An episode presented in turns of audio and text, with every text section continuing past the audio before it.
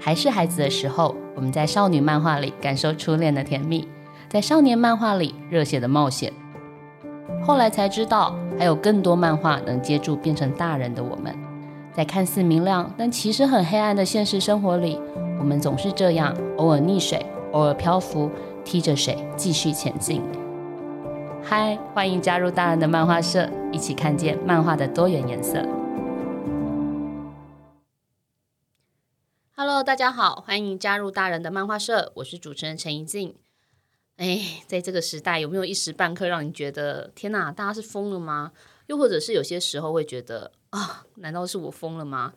今天的来宾是漫画家盼盼，今年也就是二零二一年，他的漫画作品《疯人院之旅》获得台北国际书展的年度大奖。这本漫画非常好看，用虚构但是又隐晦的方式来描述一个真实存在的故事。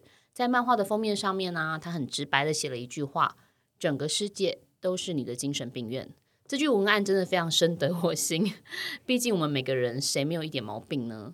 好，让我们欢迎漫画家盼盼。嗨，大家好，我是潘潘。潘潘，你今天有毛病吗？有哦。你今天毛病？对不起，你今天毛病是什么？耳鸣哦 耳朵听不太清楚，耳朵听不太清楚，这是真的。因为潘潘前阵子呃遭遇了人生的一些压力，工作的压力，嗯嗯，然后他忽然间发现有耳鸣的状况。哎，耳鸣是什么样的感觉？很可怕，就是耳朵里面都会一种哦这样子。所以你现在蜜蜂。你还置入今天我们那个企划总监遇到的困难，这样呃，对不起，插播一下，企划总监今天家里飞来了一只虎头蜂。好，结束。那个，你现在的耳鸣是什么样的状况？就左边、右边都听得到？我现在还好，但是就是在夜深人静的时候，会觉得耳朵就是有嗡嗡声，然后会觉得不平衡，这样左右左右不平衡。嗯，那个其实很多时候跟压力是有关系。嗯，对。你是不是一个很逼自己的人啊？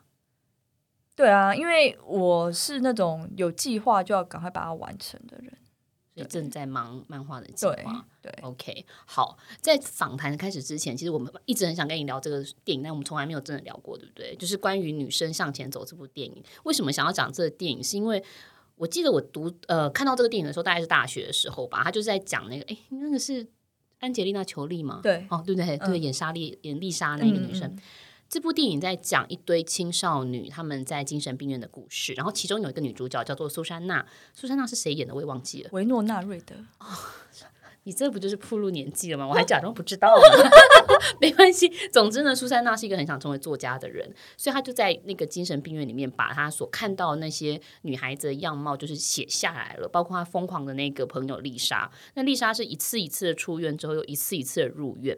那个电影有一幕让我特别印象深刻，就是丽莎非常非常残酷的公开了另外一个女孩子黛西家里的秘密。那嗯、我记得那个画面是。就是他秘密公开的隔天，那个 Daisy 就自杀了嘛。然后他上吊自杀的背景音乐是《The End of the World》这首歌，其实我从很小很小的时候就听过。但是看完那部电影之后啊，从此他就对我是一个可怕的记忆。我一听到那首歌，我就看到，仿佛看到那个画面。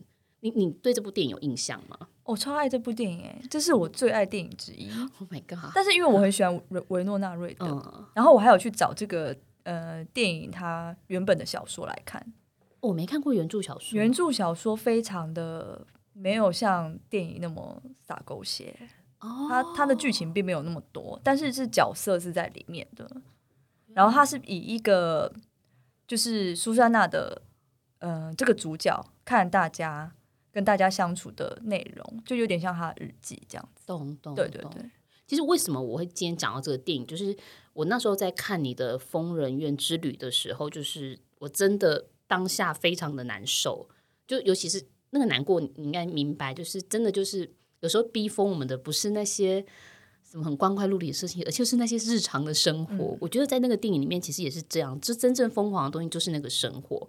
我嗯，我在这边稍微跟大家做一点前情提要，就是盼盼的这本《疯人院之旅》非常的好看，然后它是一本三百多页的漫画。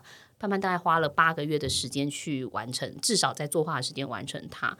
那里面有一段独白啊，就是我看的特别的难受。那男主角在心里就是在说：“哎，这可以说出来吗？会不会会不会爆雷？不会哈？啊，啊，好，那不要说。嗯嗯，总之他有一句话非常的让我难受，就是我在想，当时就要把他们全部杀死才对，因为那一天死掉的还有我的心，我曾经健康的心。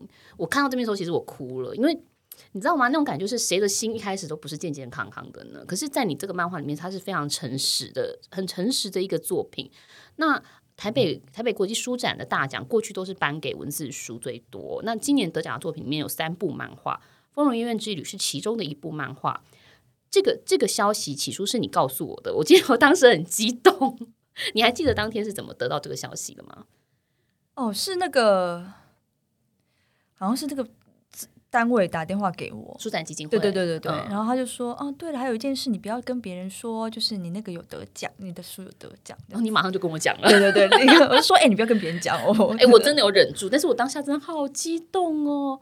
就它是国际，对我来讲，台北国际书展的大奖，它有一种文学性的意义在。那它也同时在在证实了，或者是说帮我们确立了这几年我们在所寻找的那个漫画文学性这个事情的意义。所以我那天真的非常非常的开心。那对你自己来说呢？你知道那个奖项的意义吗？那时候，那个因为其实这个奖是漫工出版社的社长帮我去报的，所以一开始我不知道。哦，对，所以佩珊也没有告诉你。对，嗯、呃，我觉得在像比赛这个，像我以前就会很常报比赛，然后很常希望得奖啊什么的，但都没有。但是我觉得就是自己去报，然后会带着非常大的期待。但是别人帮我报，我就会觉得哦，没有那么多的幻想啊，或者是怎么样。我所以我就觉得说，这个得奖的部分，我也觉得。嗯，哦，得了哟，然后也没有什么特别的兴奋，嗯、直到后来，就是呃，才发现说，其实这个是一个还蛮重要的对我的肯定，因为他其实是小说家，没错，对，而且我从我其实我以前是想当小说家，真的、哦，对，我希望就是可以写一些故事什么，但后来发现就是自己的文笔没有那么好，所以我才就是渐渐的，就是觉得自己用漫画来画故事会比。用文字来讲，更贴近我我的创作吧，对，贴近我的想法。结果你居然因为漫画拿了小说的奖项，对，然后我就很开心，就跟我妈说，我妈说，那到底是小说还是漫画？就是长辈会有的疑惑，对，对不对？哎，那那其实他潘潘，我们知道，在创作《疯人院之旅》的前期，你还在上班，对对，原本是一个上班多久的上班族？嗯、呃，我那时候我二零一六年开始上班的。然后上到二零二零年，所以上了四年的，当了上四年的上班族。所以其实某种个程度，你是一个比较需要一个固定生活的人吗？有，我现在因为辞掉工作之后啊，我发现就是其实，嗯，当就是固定朝九晚五的上班族，其实也有它的好处诶，就是它可以让我更有规律的早起，然后。回家固定画画，然后睡觉这样子。然后如果没有工作的话，我就会变成，嗯、呃，其实，呃，当初是幻想说每天都会有好多的时间可以画画，但是时间一多就会开始懒散。对啊，所以是有好有坏。嗯，你那时候是过着怎么样的上班族的生活？嗯，就是早上八点半要到公司，八点半，对对对。但是还蛮幸运，就是很少加班，就是五点半就可以走。可是八点半你今天要起床啊？七点，那好像听起来还好。可是七点，然后我要起来，然后弄弄弄，然后我就要坐一个小时的车去一个小时的捷运。对，所以呃，来回的话是两个小时。那你那个小时都在干嘛？就在就在用手机啊。你不会觉得大家都眼神死吗？你说捷运上？对啊，对啊，超恐怖的。七点半到八点半那一段坐过。捷运的很多人在睡觉，而且连站着都可以睡。对对对对对对，对就是对，就是这样过了四年，每天就花两个小时坐在车上。但是我后来觉得啊，像是在通勤或是在走路的时候，其实是会引发就是很多思考哎、欸，因为像每天躺在床上都没办法思考，但是如果走路或通勤，就会哦很多想法涌出来，这样子是因为旁边的环境的刺激，嗯，对，刺激，然后再加上就是呃。因为其实你也只能站着或走路，你也没办法做其他事情，然后你的脑子就会开始运作，就会想一堆天马行空的事情。我以为躺着比较容易想，我也以为，但没有，我没有，嗯，就就真的只是躺着，对，而且很容易睡着。OK，好，听起来还蛮妙的。那你那时候每天这样五点半下班之后，会接下来的生活就是画画吗？呃，因为我想要把握时间嘛，就可能就是要早一点睡啊，可能十二点一点就要躺了，不然的话隔天起不来。所以我就是回家的时候，有的时候就懒得吃饭，就直接赶快画，就懒得吃饭。对对对，这样很好，还可以减肥。不，我不明白 哦，就是花时间吃饭很浪费时间啦，很浪费时间，很很浪费你画画的时间。对对对对，好难想象哦。嗯，不会啊，因为画画时间很珍贵。那你知道每天晚上至少画五六个小时哦？那个时候哦，还要洗澡，所以可能只有四个小时吧。难怪你很珍惜，你看起来算了一下，还要洗澡这样。对对对对对对。然后嗯、呃，画画的话，也有的时候也不能说哦，好，今天就画到这边，然后停止这样。有的时候就是要把它一气呵成，所以有的时候还是会画到可能两三点这样。灵感一来就是对，停不了。这是一个很强烈想要说故事的欲望哦。好，在谈疯人院之旅之前，想跟你聊聊。癌症好朋友这本书，就是这个作品，我自己非常的喜欢啊。但是你每一本作品我好像都蛮喜欢，你讲出来都没有说服力。但是我意思是说，这个作品看起来很幽默，然后也很风趣。但是我觉得他在谈的东西是非常冷酷的一件很现实的事情，就是你真的是蛮毫不留情的去把那些就是生活中很难以，比如说很难以接受或者难忍受的那些时刻，把它记录下来。尤其作为一个长女这件事。感觉出来，从这个作品里，从小到大所承受的那个长女的压力，或者是各种期待、期盼，或者是长辈加注在你身上的各种想象也好。当妈妈告诉你她得癌症的时候，那是一个什么样的情境？然后你的生活有了什么样巨大的改变？我觉得那个时候刚好，我跟朋友就刚好去京都玩回来，然后那时候很开心诶，因为觉得。哇，京都那个气氛我很喜欢，然后还有幻想说，其实那只是幻想，就是出国念书这件事，幻想说去京都学个日文啊，就是嗯，可能就去个短期的语言学校，这样，就是在幻想，就是在幻想的当下，我妈就打电话来，然后就是用非常冷静的语气说，她那个胸部切片出来是乳癌，然后我当时就是在公司，然后就是也呆掉这样子，对啊，当时就觉得为什么是我妈？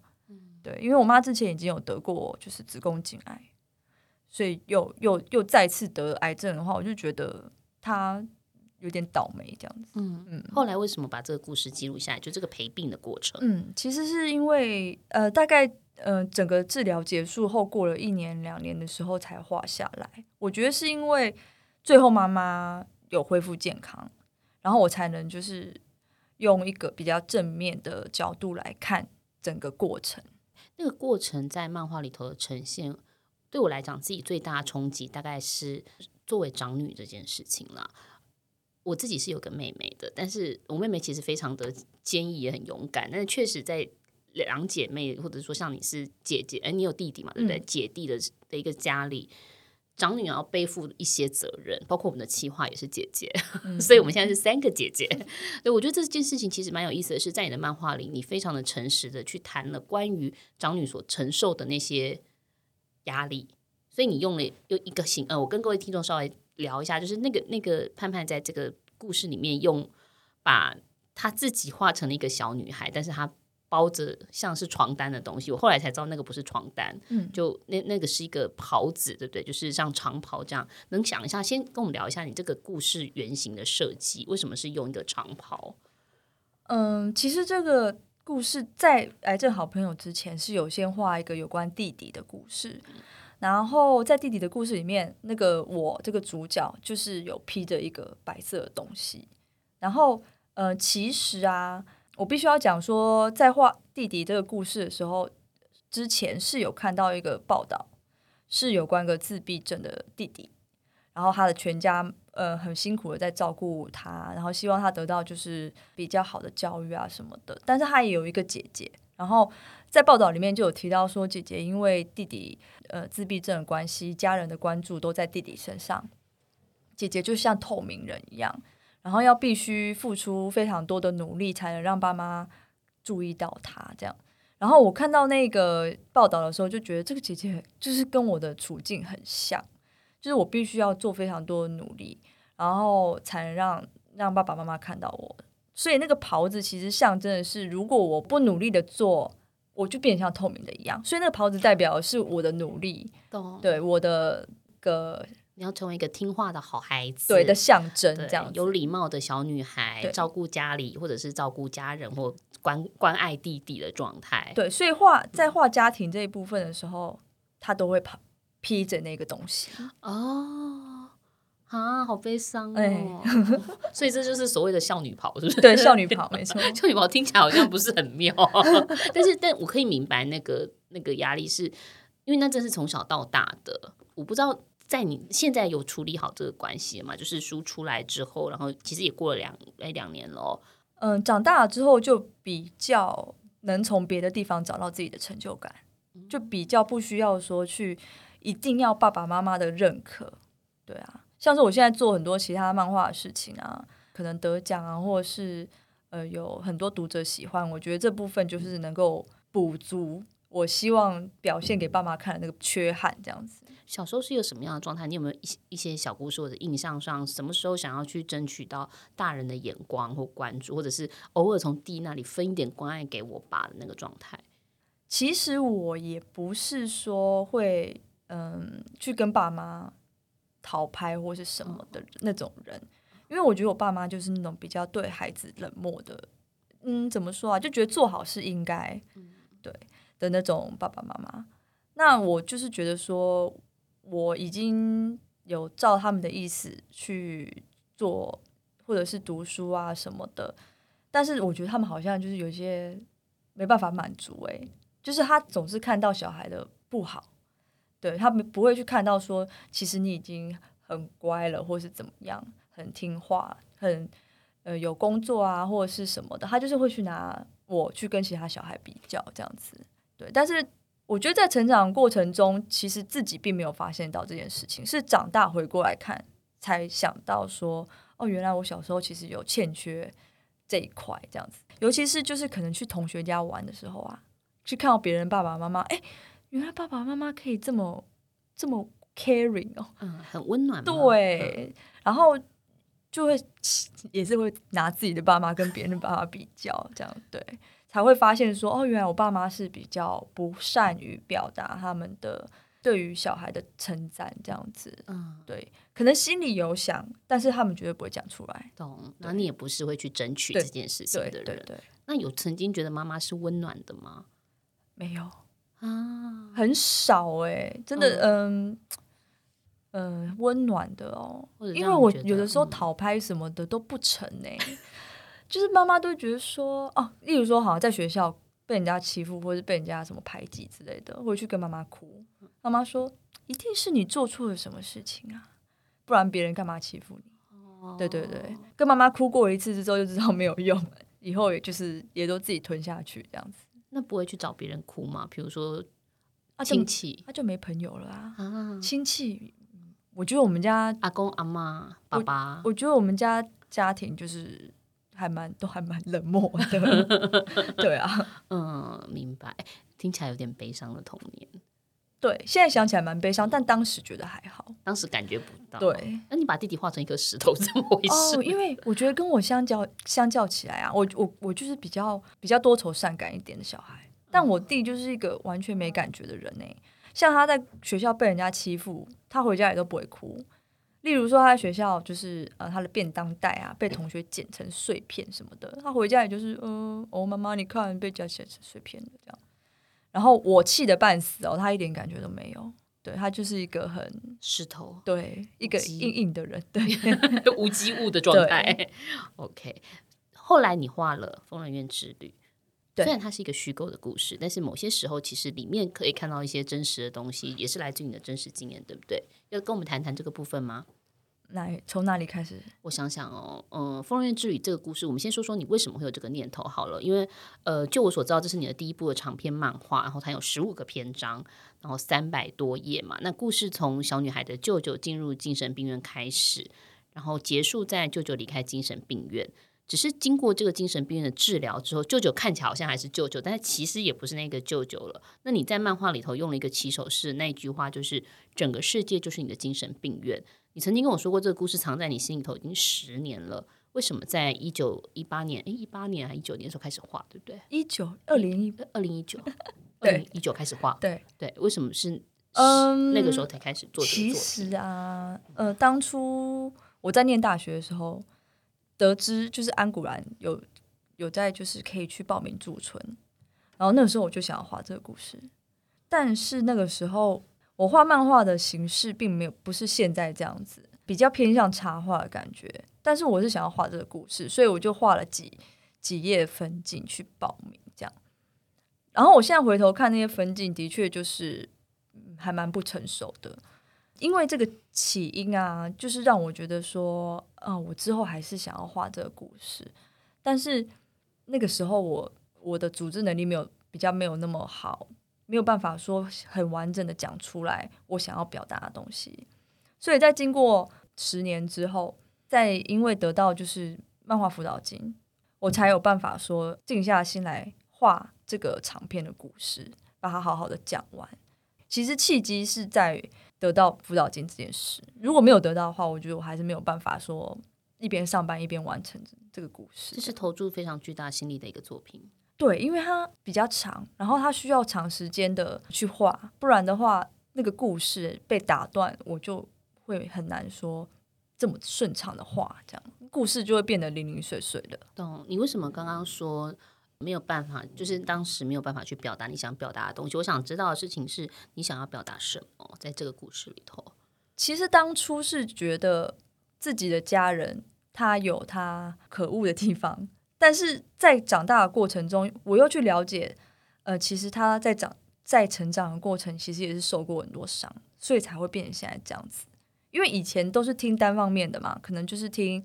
跟他有争执的一些家人啊，就是会说他不好什么的。然后我看到他也是不好的一面，但是在抽丝剥茧，或者是去了解他的小时候状况之后，才发现说，其实他也是受到很多被误会的状态，所以他现在才会变成这样子。可以明确的谈一下这个部分吗？因为听起来他是你其中一个家人的原，你以家人做原型嘛？对对，在你童年的时候看到哪哪一个家人，然后有了什么样的状态，而长大之后去探索他过去的童年的故事，真的是舅舅吗？对啊，对啊，舅舅。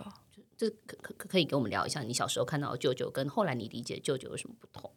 因为在我小时候啊，舅舅就是还蛮脾气非常不好。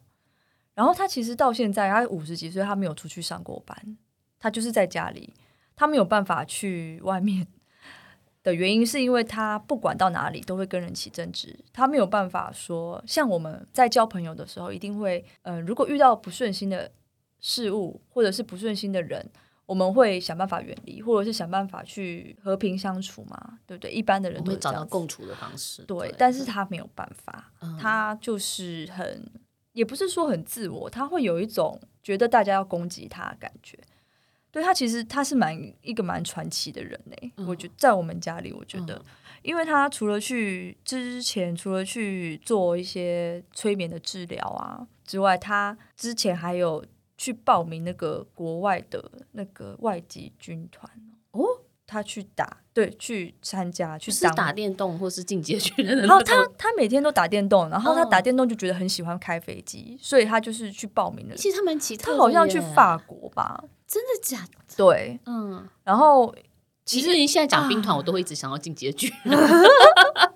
嗯，然后因为外籍兵团就是有很多国籍的人嘛，对啊，佣兵啊，对，也是要集体生活啊，他也没办法，所以他后来就又回来。真的好传奇哦！我不知道这一段惊人的传奇故事。哦，对，反正他就是去做很多任性的事情，因为他他其实是家里的长男，前面有五个姐姐，对，然后他是一个。就是就是终于生到儿子，对，所以其实小时候也蛮蛮被疼的，蛮宠的啦。嗯，对，就是所以我觉得他有一部分的个性也是因为，呃，小时候百依百顺，被百依百顺，所以长大的时候觉得事情不顺心就会反弹很大。嗯，虽然你用的是舅舅做原型，但它只是一个起点嘛。嗯，其实大故事里面是大量的虚构故事，跟你做了非常多填调和。呃，读了很多研究资料之后建构出来的故事，能不能谈一谈为什么想要用《疯人院之旅》这样的名字去做一个关于整个世界都是你的精神病院这样概念的故事？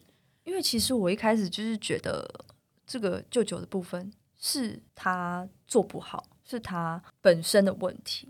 但是在我长大的过程当中，我发现他的家人啊，姐姐就是我妈妈，他们对待他的方式也是很怪，你知道吗？就是我觉得他们会用一些很残酷的事情去刺他，然后我觉得这会就是造成他在长大的过程之中有一些歪心理扭曲的状态，所以。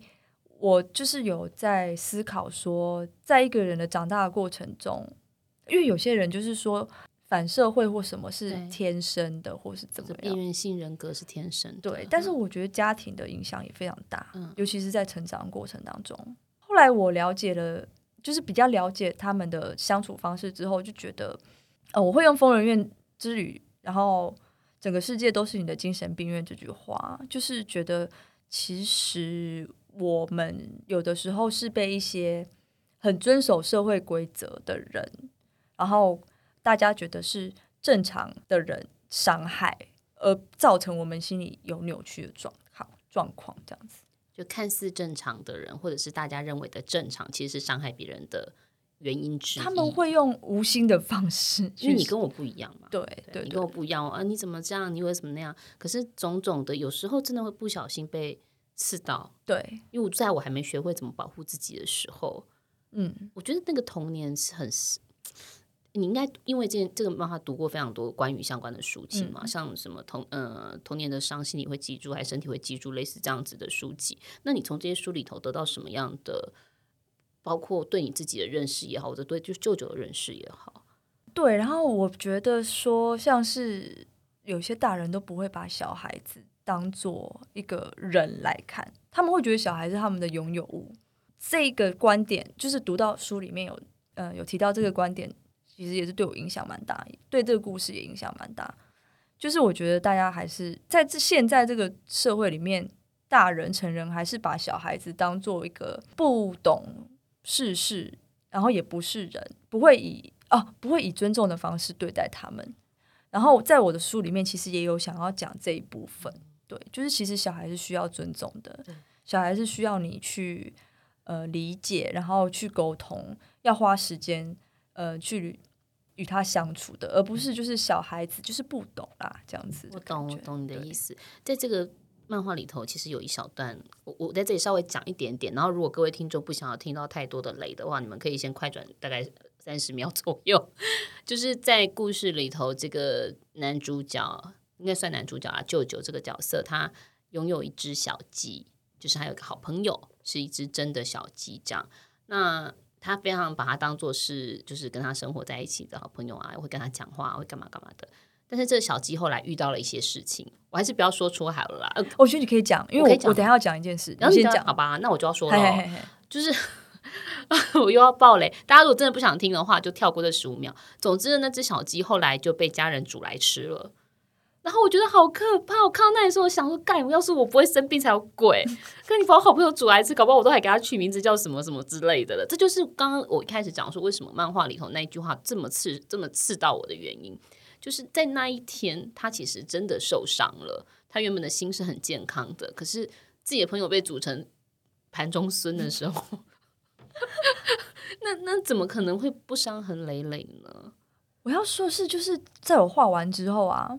我看到一个影集叫《不才专家》，嗯，它是一个美国影集，然后那个主角是有一个台湾人的朋友，台湾裔啦，就是他爸爸妈妈是从台湾来的，然后那个朋友在他爸爸在回忆以前在台湾的时候，他就是演到说他在跟一只小鸡玩，他是小孩子，他在跟小鸡玩，然后那个爸爸爸的爸爸就是他爷爷，就就叫他爸爸说：“哎，你去把那个鸡杀掉。”我们要晚上要吃几斗，然后我想说，原来这个是一个很寻常吗？对，可能是一件很寻常的事情哎。而且你看那个影集里面的爸爸也是把这件事情放在心里，记到他老了都还记得这样子。嗯、然后所以我就觉得，是不是在农村社会这件事情其实还蛮常见？就养鸡就是要杀来吃，养猪就是要杀来吃，对所以你不能帮它取名字、啊，对，不能不能有感情这样。可是他已经把它当朋友了耶。而且我觉得那个故事恐怖的地方就是你画的那个故事，它还有点奚落的意味。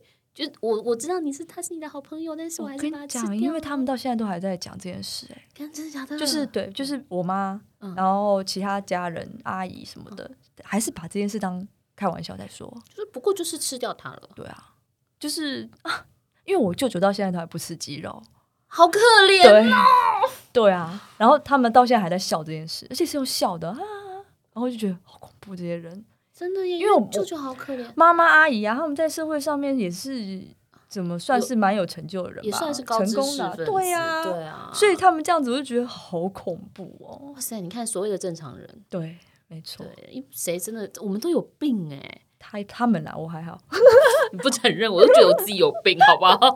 谁没有一点病啊？但是真的是你要不要把别人的尊重这件事情放在心上？嗯嗯，你这这漫画其实蛮残酷的，我觉得。其实我就是有想表达，就是你要真的要尊重别人，可以带给别人很大的影响。像是有些，比如说反社会的人，哈，尤其是我觉得，尤其是很多。因为男生他在社会上面遭受的压力更大，嗯，所以他有的时候嗯很容易被人觉得被人家看不起，或是怎么样，所以造成他心里面有很多的压抑伤害。我觉得这这一部分真的是要大家互相尊重，然后以一个有礼貌的方式对待对方，才会就是减少这样子的状况。诶，那我好奇问，这个漫画出来之后，你有没有收到什么样的回响？有啊，印象深刻的。嗯、呃，其实有很多年轻的读者是有说，他们还蛮有感触的。嗯，因为他们也有去住院之类的，但是通常都是女生。嗯，但是我觉得他们有共鸣的那一块，就是去治疗的这一块。而并不是说他们童年发生什么事情，什么，反正是在精神病院里面，或者是说疗养院里面遇到的事情。对对，对，所以在疗养院里面会遇到哪些？就是你所看到的，他们的回馈是什么？因为其实他们会进去的时候就已经可能是因为药物的关系，嗯、所以他们不太清醒。OK，懂。对，所以他们只记得在里面，就是可能就是被规定要规律的生活啊，怎么样的，然后也是遇到一些也有相同。状况或者精神异常的同伴这样，但是我觉得他们有一个很无助的地方是，他们常常会去找可能咨商师，但是我不知道是这个体制的关系，还是规定就是如此，就是他们很难去，呃，可能是因为咨商师他们的那一方面也很怕病人会太依赖他们，所以他们会保持一个距离，可是那些病人就会觉得他找不到一个。真正可以，靠岸，对对对对，但是我我当然能理解，就是咨商师也需要一个安全的距离这样子，所以其实病人是在家里可能也得不到家人的支持，然后在在外面寻求帮助的时候，也觉得没有被真正的了解，这样可能就是嗯、呃，看医生就是吃药啊这样。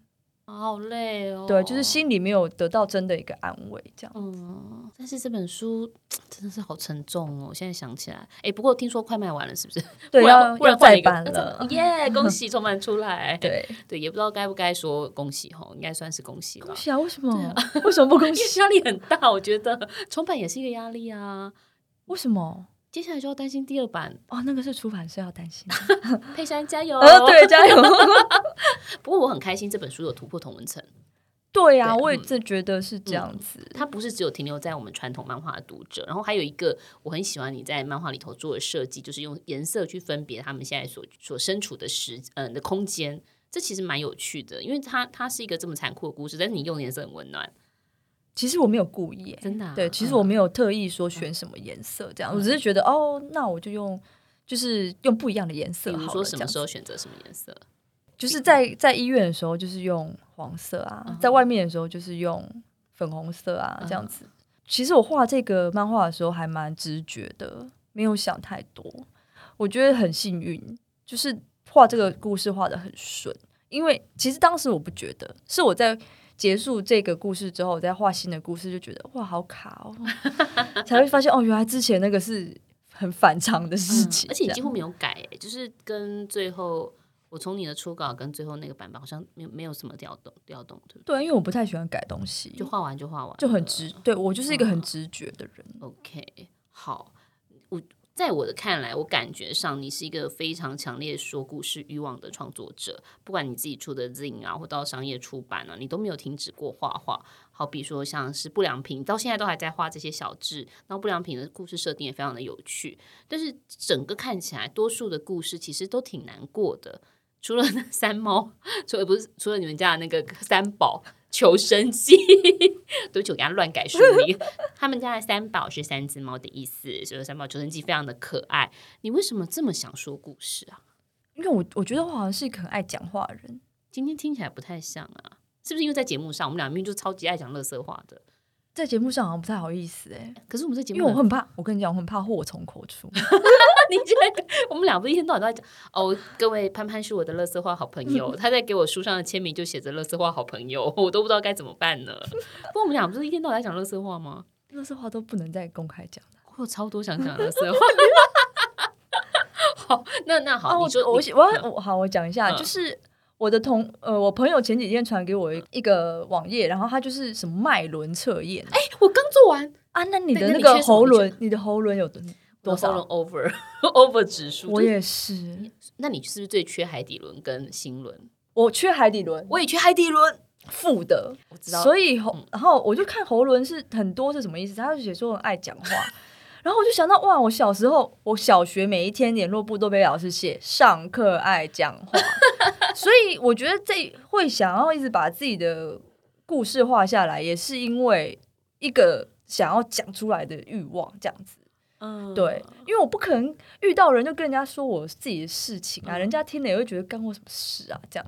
对，尤其是现在搬到南部之后，就更没有人跟我讲话。我跟猫咪讲话，它都不理我，甩头想说：“姐姐，你说太多了。”对，不想听这样子。所以我觉得画画是一个非常好的，就是代替代的管道。嗯、所以你从小就是想，如果是讲话不能讲的时候，就画画。你知道我小时候我妈不理我，我都去跟冰箱讲话，好可怜。那等一下冰箱有打开吗？没有。你对着冰箱门，你为什么把它打开？打开很冷的，但打开才有一种。哦，好吧，就是跟冰箱聊天这样，然后我妈就说：“你在跟谁讲话啊？”你跟他聊什么？就是聊一些说：“哎，我今天在学校，那个同学好烦哦。” 你跟冰箱讲话，Oh my god！对，就是一个很想要，就是 难怪你的喉咙会 over，对对，超过超过。但是我们海底轮缺这么，我是负七十五哎啊，那么高，我负五十六而已，啊，好可怜。你相信有我？我其实不知道，但是啊，好吧，讲到这个我。前两天啊，但是上礼拜就是有个漫画家带我去买精油，嗯，然后那个精油就是跟脉轮，它有脉轮的精油。如果你缺什么，比如说我我们海底轮很弱，对不对？你就可以买跟海底轮有关的精油。那我觉得很神奇的一件事情，它有七个脉轮嘛，然后我就闻闻不同的味道。哎，看你缺的那个脉轮啊，那个味道闻起来你特别喜欢。那你闻了之后有觉得自己有改善吗？我最近睡比较好。那我也要去买，我们一起去好了。我带你去，在那个公馆，就在 Mangasek 附近而已。那个海底轮是不是说就是会怕大家不喜欢自己啊？我忘记了，我来我来看一下哈。有呃，我想一下，我好像是呃第一脉轮跟第三脉轮比较缺。哎，我为什么要在节目上报自己的？因为我觉得这个东西会让人更了解自己。对对对对，对。因为我从小就觉得说我爱讲话，我是不是？就是哪里怕很怕寂寞吗？还是怎么样？就后来发现哦，不是啊，我天生就是这样子啊。哦，你就给自己一个合理的解释。对对，其实我小时候也是，就是很爱讲话。然后因为太爱讲话，老师就说：“那你当风纪股长。”哦，我也是。我觉得好，老师老师有病啊！老师真是有病啊！而且我小时候老师说，上课讲话要先举手，然后我就想说，我可以举手，然后跟同学聊天。不行，他意思是 对。那你现在举手才能发言，没有 没有这个意思。那好啊，你现在你现在再看你的脉轮。对啊，他就写说，就是海底轮我负五十六啊，这、就是最低的，我其他都还蛮高的，所以你其他都还蛮平均的。对，你的心轮也也平均吗？我心轮三十一也还好吧，不错。对海底轮到底在干嘛？海底轮好像就是很怕大家不喜欢自己啊。然后我就我真的的确是，你看我画画的时候，我都会觉得说，哎，这个一边画想说，这个读者会不会喜欢看啊？我然后脑脑袋里面就会幻想出人家一边看说。天哪，这个画的也太丑了吧！就是很多那种骂人的话，这样负面的，对，很恐怖。哎，那我是怎么回事？我明明就觉得自己有我，我感觉自己其实不怕被讨厌，还是其实我内心真的很怕？我不知道，因为我觉得你还蛮会做人的。所以，所以你你有被人家讨厌过吗？一定有啊！可是你知道吗？我有当面讨厌你吗？有当面讨厌我没有直接说。国中的时候有被霸凌。啊，我也是哎、欸。对，国中的时候被霸，你就男生把垃圾丢到我。我觉得好奇怪。那你怎么处理？你看我们现在在社会上也跑得好好的啊，为什么以前就要被人家欺负？就好奇怪。我也不知道，但小时候真的就很容易被。我那时候为什么被霸凌？我想不起来。但是我记得我怎么处理这件事，因为我妹妹也被霸凌，可是我妹就是不会没有处理，然后回家哭的那一种。嗯。我有一段时间大概被霸凌了一个礼拜，我真的受不了了，因为。讨厌我的同学不断把垃圾丢在我的椅子下面，很幼稚的行为。然后有一天我就决定了，我今天一定要处理这事。我去学校之后，我那一天就假装我爆炸了，就是压力太大了，精神崩溃，然后就在教室里狂哭。接下来我就假装昏倒。你好厉害哦，很可怕。然后我同学就啊，你怎么了？曾经怎么了？就赶快把我送去医护室。我跟你讲，我就是很想这样子，但是我面子，哦，我的脸皮太薄了，我做不出来。我后来想一想，我只要演戏就好了，又不用真的，不用真的，因为我后来回到进保健室，我就醒过来啦。但是那一天过后，没有人敢欺负我了。对啊，陈一静会昏倒哎、欸。对啊，你在弄他，你还就是怎么死掉或什么的。你好厉害！现在想起来我好，我觉得大家是不是可以试试看？可是我觉得我是做这种事情哈，嗯、然后大家会说：“哎呀，又在演了哦。”那种，你会想到这一层，我就没有想到说演就演，所以要哦，马上计划拿出了海底轮来，我们来为。因为我真的要朗读这件事情，是不是海底轮的能量啊？那个各位听众现在已经觉得很奇怪，但是因为今天我跟来宾有共同的困扰，就是我们的海底轮都很弱。在七大脉轮里面，有个第一轮叫做海底轮，就是海底捞的海底。如果你容易觉得恐惧或紧张，你的海底轮可能没有开启，你很容易感觉不受欢迎。你会吗？我我我我，我觉得你还好，我还好，我还好。然后，嗯、呃。海底轮会使人感觉安心跟放心。如果海底轮处于活跃的状态，你会感觉稳定、稳定与安全，不会不必要的怀疑他人。你会觉得活在当下。这句话比较不明白，而且与你的肉体紧密结合，你知道吗？因为我常常会觉得我自己飞走，我常常会觉得我不在这里。哦，你，你，你有符合？对，你，你没有啊？但我觉得你好像……你怎么知道我现在没有飞走？没有，我就觉得你好像一直就是在状况内。对。没错、哦，我跟你讲，那个真的是工作训练的关系。那你会恐惧什么那些吗？我会恐惧什么？我会恐惧我无法控制。那还是有啦。对，我没有办法控制现况。我只能说你好像演得很好。我演得很好，我以前，我现在也忽然间觉得，可能是因为当记者的关系，我必须要一直都假装在状况内。对，哎，我说出来了，假装在 状况内。但我如果一回到家，我就放空，像白痴一样。那那还是你知道吗？应该还是你有办法控制啊。因为我有的时候就是没有办法，哦、就是觉得自己像上班，像上班，我就没有办法。有的时候开会就是嗯不见了这样，神游这样，神游。哎，我们花了多久时间在讨论海底轮呢、啊？天哪，花了十分钟在讨论海底轮。等一下，我们刚刚在讲说讲故事，但我懂了，就是因为可以画画，就是取代了一种表述的方式。没错。那其实把你不开心的事情画出来，会变开心吗？嗯，会假像是一个排掉的过程。因为像是我讲掉，呃，像像像跟呃，好了，像跟朋友抱怨事情的话，也是讲完之后心里会舒坦很多。我觉得画画也是有一样的疗法，一样的效果。对对对。那不良品是一个什么样的故事？哦，不良品哦，一开始是嗯，有一个是研究也随台湾的随机杀人犯的报告，对，看完之后我就很想把它图像化，呃，然后还有。呃，看了一本书，好像是心理的伤，身体会记住。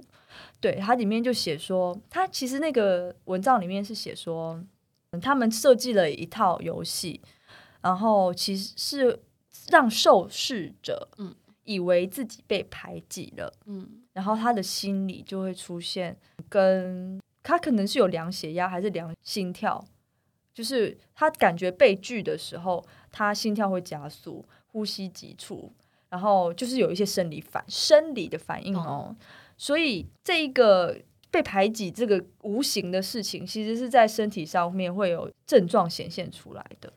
然后还有一件事情，就是给这些人吃了止痛药之后，他们对于被对排被排挤的反应会降低。耶，怎么这么神奇？对，所以就是其实它是对生理有很大的影响。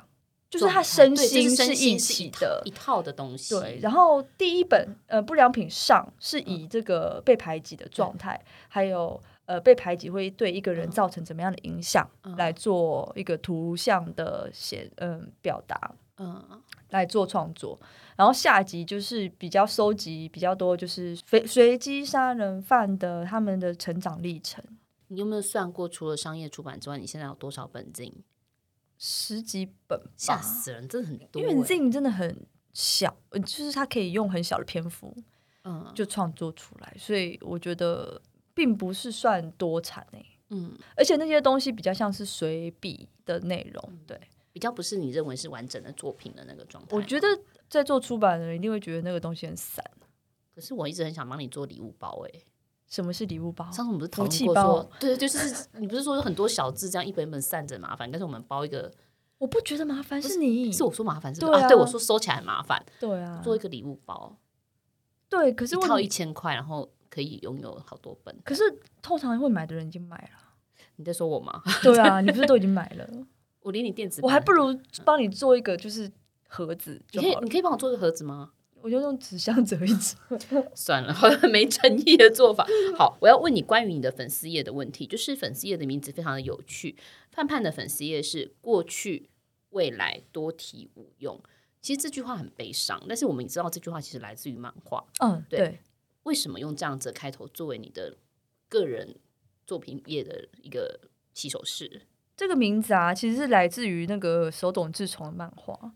他就是这个故事是短篇故事，然后里面其实是在讲一个不良少年，然后遇到他好像未来的自己来找他，然后叫他就是改邪归正。我记得应该是这样。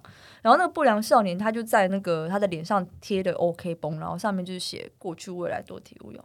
我觉得这名字很棒，然后我就拿来当那个粉丝页名称。那主要是因为我这个人啊，就是有一点没有办法活在当下。假如说我在上班的时候好了，然后我会一直想。呃，过去的事情，嗯，对，然后还有担心未来的事情，嗯，然后我的现在就在想这两件事情中度过了，这样。就没有当下，我没有办法活在当下，对，就是我会对于现在拥有的东西感觉很无感，就觉得他反正他之后都会不见，或者他之后就会走了，像是现在交男朋友，嗯，就觉得反正之后还是会分手啊，嗯，对，哦，听到了，就是这种感觉。就是这种感觉，我懂，我懂，我懂。对，然后我其实用这个名字是也有一点，就是警惕自己吧，就是要比较活在当下的感觉。不管过去或未来，你多讲其实都没有用，是当下才是重要的。因为我现在是有在吃药，嗯啊，没有在吃药的时候，真的是就是一直想以前过去不好的事情，哎，就是一直在脑子里面播，哎，像以前那个什么上学被欺负啊，什么被排挤之类的，然后会一直想自己以前做错的事情，这样子。然后吃吃药之后就好很多了。我有点难懂，因为我也在吃药，可是我还是会一直想，还是没有吃对药。我会从脉轮要接下来讨论说医生用药对，就是你你有你有把这件事情跟医生讲吗？没有。我觉得你要讲，你就说脑袋里面常常会有以前的事情，因为那个医生给我开的是那个创伤症候群的药哦，他真的会让你忘记，真的没有不是忘记啊，让你不去逼自己想一些。以前的事情，其实我也想在这里跟大家讲，就是我觉得现在真的是或多或少，大家都会有一些情绪上的障碍。然后，如果真的有遇到一些让自己觉得很难受的状况的话，其实求医或者求助医生没有什么问题的。但你不觉得很多人很怕看医生吗？我有个朋友说，因为他身体很多状况，嗯、他自己也有怀疑身体的状况是心理的问题。他说，可是他就是不想去身心科讨拍。讨拍哦，我懂，我就跟他说：“你去身心科，医生不会给你拍。”哎，没错，医生不会。你在说什么？医生只会刺你。医生会问你最近发生什么事，然后让你很难过。医生是一个很冷静的状态，他不可能会给你什么拍或什么的啊，他就是对症下药，然后帮你处理这样子啊。所以不要想说很丢脸，要去跟医生讨拍什么，没有没有没有。我们其实就是寻求处理问题。你的心生病了，我们需要有有治疗，把它治疗好，让你的自己身心都会舒服一点。画漫画这件事情其实蛮苦的，但是你还是选择这么做了。你有你有曾经在整个过程中想要放弃，或者是觉得好，如果不不想讲特别难过的事，我们讲一些比较快乐的事，有没有特别快乐的时候啊？你要我讲快乐哦？嗯，好像很难的讲。我先讲不快乐的，完全符合你的个性。其实，嗯、呃、嗯、呃，在我去安古兰驻村之前，我有一度想要放弃画画，因为其实安古兰呃申请我已经有申请。三次还两次都没有上，所以我后来想说啊，我可能就没有那个运啊，然后然后上班其实也上的不错，就想说，那我是不是就当上班族好了，不要再浪费时间画画，这样自己也很累，反正也没有什么进展，这样子。然后是后来把这个想法跟那个半卡西的老毕讲，然后他说：“哎呀，你再你再投一次那个安古兰啊，一次就好了，试试看这样。”然后我就听他的话，就去投，然后就有上，然后就觉得耶。就是上老天还是要我画画的这样子的感觉，然后其实去安古兰驻村改变了我非常多，因为其实去的呃各个国家的漫画家，他们其实嗯、刚好跟我比较熟的也是画画画得很辛苦的那些人，对他们就是也还没有找到，应该说也还没有得到自己心目中的成功，对，所以我们就是有同病相怜的感觉，而且但是我看到他们，他们就是充满了。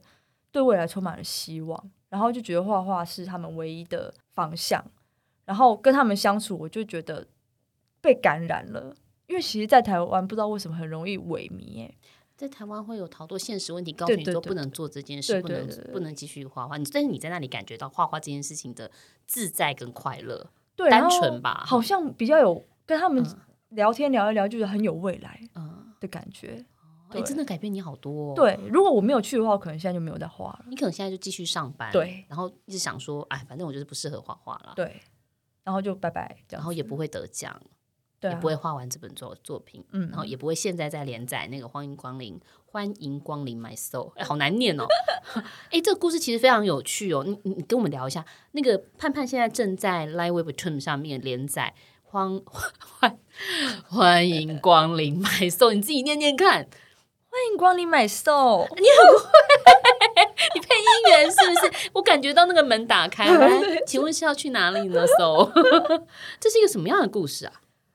哎呀，其实我一开始画的时候呢，是以也是以想自己的经验为、嗯、为主题，因为我以前就是大学毕业的时候不想去公司上班，然后我就到处打工，然后就找到这个工作，就是以前不是很流行那个视讯妹嘛，嗯。就是在个网站之类的，对，在平台上面跟男生聊天这样子。嗯、对，你声音蛮好听的啊。哎、欸，没有哎、欸，男生都会说你真的是女的吗？可恶，我就觉得很难过。我想说，你那时候要做什么工作？呃，你说有做些什么？就是对这个视讯聊天的工作要做什么？哦、呃，就是嗯、呃，我不知道能不能说，就是一那个公司是要我假装成叫我女生假装成要来交友的女孩子，但是其实是。哦他配你的，对，对他，他那个聘用你来担任这个想要来交友的女生的角色，这样子。对，然后所以那个时候就是有跟很多不同阶层的人、不同环境的人有接触，这样子。嗯、然后我也觉得说，见识到了社会的一些平常看不到的地方，就是例如说，就是有些男生啊，然后他们可能就是小孩在旁边睡觉，然后他们就打这个。打这个进来跟我聊天，然后说：“哎，等一下可不可以约出来啊什么的。”这样好可怜，很恐怖哦，很可怜。对，然后我就觉得说，从从那个时候开始，好像就有也是对男性有一些恐男，嗯，厌男，对厌男的感觉。你会觉得看到很多寂寞的人吗？有，有很多寂寞人，然后交不到女朋友或者怎么样的，但是也有看起来很正常的。就就是单纯想找人聊天这样子，嗯，有比较奇特或印象深刻的经验。奇特哦，就是有一天呢、啊，有一个好像是中国那边台商大来，嗯、因为我爸之前在中国工作嘛，他、嗯、可能长得很像我爸，吓死！然后说我们各取所需啊什么的，你当我小三这样子，这么明白？对。然后还有那种就是就说我给你钱，你打我好不好？这种的，哇塞，对，嗯，对，就是。奇形怪状都有，所以各种阶层都有的意思，就是连劳工阶级，对对对对，劳工阶级的。然后我那种劳工阶级的，就是他们可能坐在住在公寮，然后一排人躺在地上这样子，一直在睡觉，对，因为他们没有位没有房间嘛。然后他就打电话来，就是可能就只是想要找女生聊聊天，对。然后我就跟他说：“你不要打这个，这个很贵。” 所以是真的是视讯电话，你也看得到他。对对对，他也看得到你。对，他也他可以选择要不要让我看。他住公寮，那所以他是移工吗？还是他我不晓得耶，因为嗯，嗯，可能是台湾人吧。移移工的也有，嗯、但是比较少，因为语言不同。嗯、对对啊，哎，这真的是一个好奇特的工作，所以你会看到各式各样的男人的样貌。对，嗯，对，然后就是他们也都有些男生，大多数的男生都是一开始很正常，然后后来可能就裤子脱下来这样子，而且很正常哦，嗯、就是脸正常啊，在讲话，嗯，讲到一半就裤子就脱下来这样。那你可以逼掉他吗？我可以逼掉他，嗯、但是如果时间拖越久，我就转越转哦，打工的那个时数会变长。我觉得如果他一开始就露老二，我可能还不会这么痛苦。震惊，对对。他可是他一开始就是很绅士的在跟你聊天，然后聊到一半他受不了，他就是想要露这样，然后我就觉得，那你还不如一开始就露。那为什么会是欢迎光临 my soul？因为我在做，其实我在画这个故事的时候，我觉得，呃，其实已经有一点偏离我当时的心情跟就是跟事实有点不一样，所以我后来还是觉得决定把它画成一个就是以我自己为发想的故事这样。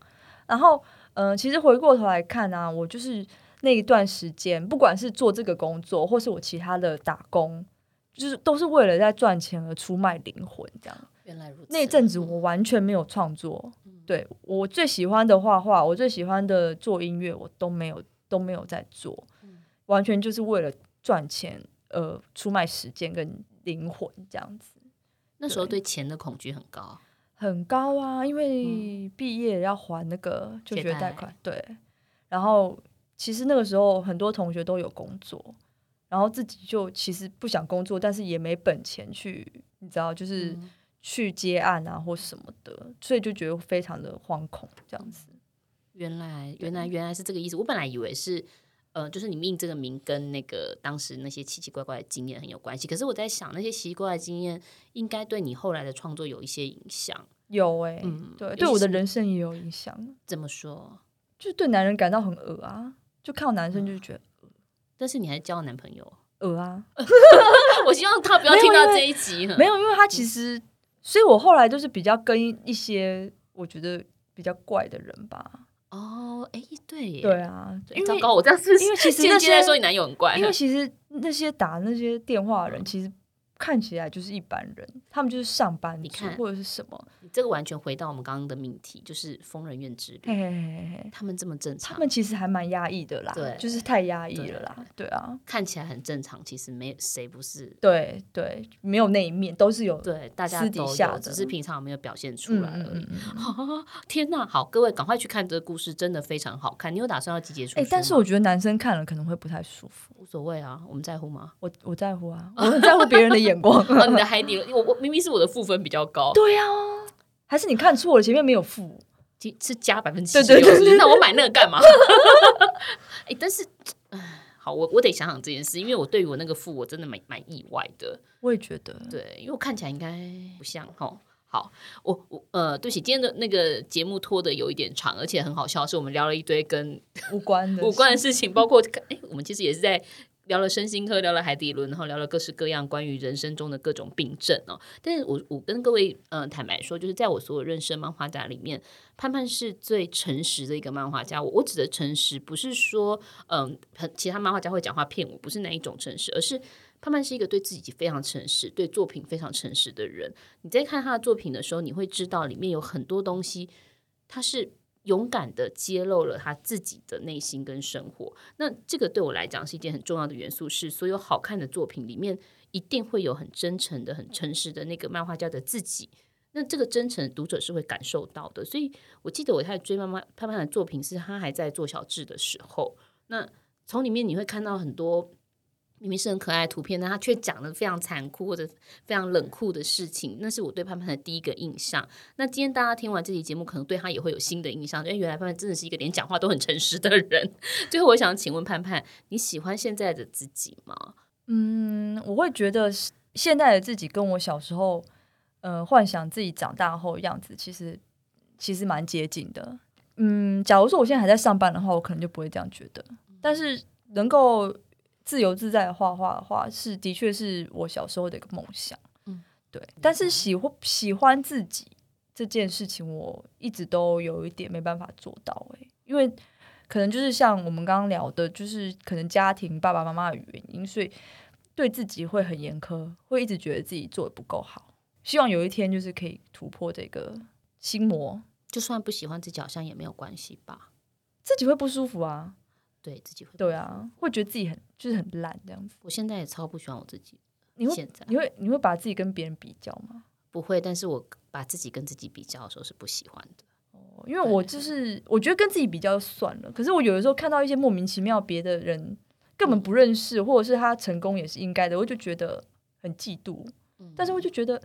我为什么要跟一个不认识的人比这样子？你看你有多诚实，超莫名的哦，是哦，对，一般人 是不会在我们的节目上讲这么真诚的话，这就是我喜欢你作品的原因啊。谢谢。对，真的真的，我我我，这是一个非常我觉得非常困难的事情啊。嗯，就是你要能很坦诚的去讲自己，呃，比如说你刚刚说不喜欢别人那个部分，或者是嫉妒别人的部分，真的不是非常的容易。那我们也很期待 有一天，或许你真的会喜欢你自己。那呃，我想最后用一个东西来做结，就是你在台北书展、国际书展的颁奖典礼上，你记不记得你最后讲了一句什么样的话？什么小时候什么的，可以再很勇敢，是不是？对，可以再跟我们说说那一句吗？他忘记了。嗯、好，盼盼在那个台北国际书展的书呃书展大奖上面的颁奖典礼的那一段致辞，非常的动人，尤其是他最后那一句话，说了感谢小时候那个勇敢的自己。嗯，对。觉得这件事情很打动我。嗯，那我想对潘潘来讲，这句话意义也非常的重要。小时候勇敢的自己，才会有现在的你。对对，好，谢谢你，谢谢，谢谢。好，那我们今天谢谢潘潘来到我们现场，那也谢谢各位听众的陪伴。如果大家喜欢我们的节目，欢迎到 Apple Podcast 上给我们星星，给我们留言，也欢迎许愿告诉我们你想听哪一个漫画家或哪一本的故事，也欢迎 donate 我们，让我们可以继续租用这个录音室，继续聊漫画给大家听。哎，你们有小铃铛吗？小铃铛是什么？哦，那个哦，有吗？我们有按赞小铃铛吗？有关注哦，有关注，哦，按小铃铛关注哦。我很喜欢讲这句话。哎，你这样想讲，我想到一件事情。我记得你第一次听我 podcast 的时候，你传讯息给我说：“陈姐姐说故事。”对啊，对啊，你的声音就是陈姐姐说故事啊，因为我睡前听的。我觉得好可爱，盼盼真的是我的垃圾话好朋友。好，那谢谢盼盼。谢谢，谢谢，冷。好，谢谢盼盼，然后大然的漫画社，我们下一集再见。